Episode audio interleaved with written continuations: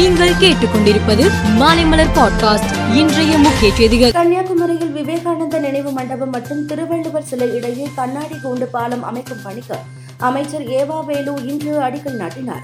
முப்பத்தி ஏழு கோடி ரூபாய் செலவில் இந்த கண்ணாடி கூண்டு பாலம் அமைக்கப்படுகிறது. பூரண மதுவிலக்கை அமல்படுத்த கோரி அதிமுக ஆர்ப்பாட்டம் நடத்தினால் அவர்களோடு நான் கைகோர்ப்பேன் என விடுதலை சிறுத்தைகள் கட்சி தலைவர் திருமாவளவன் கூறியுள்ளார். தமிழ்நாட்டின் தொழில் வளர்ச்சிக்கு தேவையான முதலீடுகளை பெறப்போகும் முதலமைச்சர் மீது எடப்பாடி பழனிசாமி அவதூறு பேசுவதாக நிதியமைச்சர் தங்கம் தென்னரசு குற்றம் சாட்டியுள்ளார். அடுத்தடுத்து முன்னாள் அமைச்சர்கள் மீதான சொத்து குவிப்பு வழக்குகளில் மட்டுமல்ல எடப்பாடி பழனிசாமியின் ஊழல் மீதும் சட்டம் தன் கடமையை செய்யும் எனவும் அமைச்சர் தங்கம் தென்னரசு எச்சரித்து உள்ளார் புதிய பாராளுமன்ற கட்டிட திறப்பு விழாவை புறக்கணிக்க உள்ளதாக காங்கிரஸ் திமுக விடுதலை சிறுத்தைகள் மதிமுக தேசியவாத காங்கிரஸ் திரிணாமுல் காங்கிரஸ் உள்ளிட்ட பத்தொன்பது எதிர்க்கட்சிகள் கூட்டாக அறிக்கை வெளியிட்டு உள்ளன.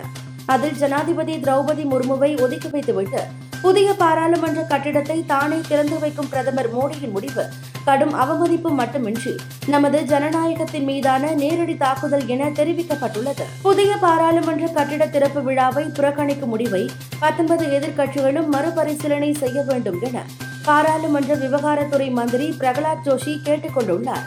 இதற்கு முன்பும் பாராளுமன்ற வளாகத்தில் கட்டிடங்களை பிரதமர்கள் திறந்து வைத்திருக்கிறார்கள் என்றும் இல்லாத பிரச்சனையை எதிர்க்கட்சிகள் ஏற்படுத்துவது துரதிருஷ்டவசமானது என்றும் அவர் தெரிவித்துள்ளார். இந்தியாவில் அக்டோபர் நவம்பர் மாதங்களில் நடைபெறும் உலகக்கோப்பை கிரிக்கெட் போட்டியை காண இந்தியா வருமாறு ஆஸ்திரேலிய பிரதமர் ஆண்டனி அல்பானஸுக்கு இந்திய பிரதமர் நரேந்திர மோடி அழைப்பு விடுத்துள்ளார் பந்து வீச்சாளர்களை சரியாக பயன்படுத்துவதில் டோனிக்கு நிகர் அவர்தான்.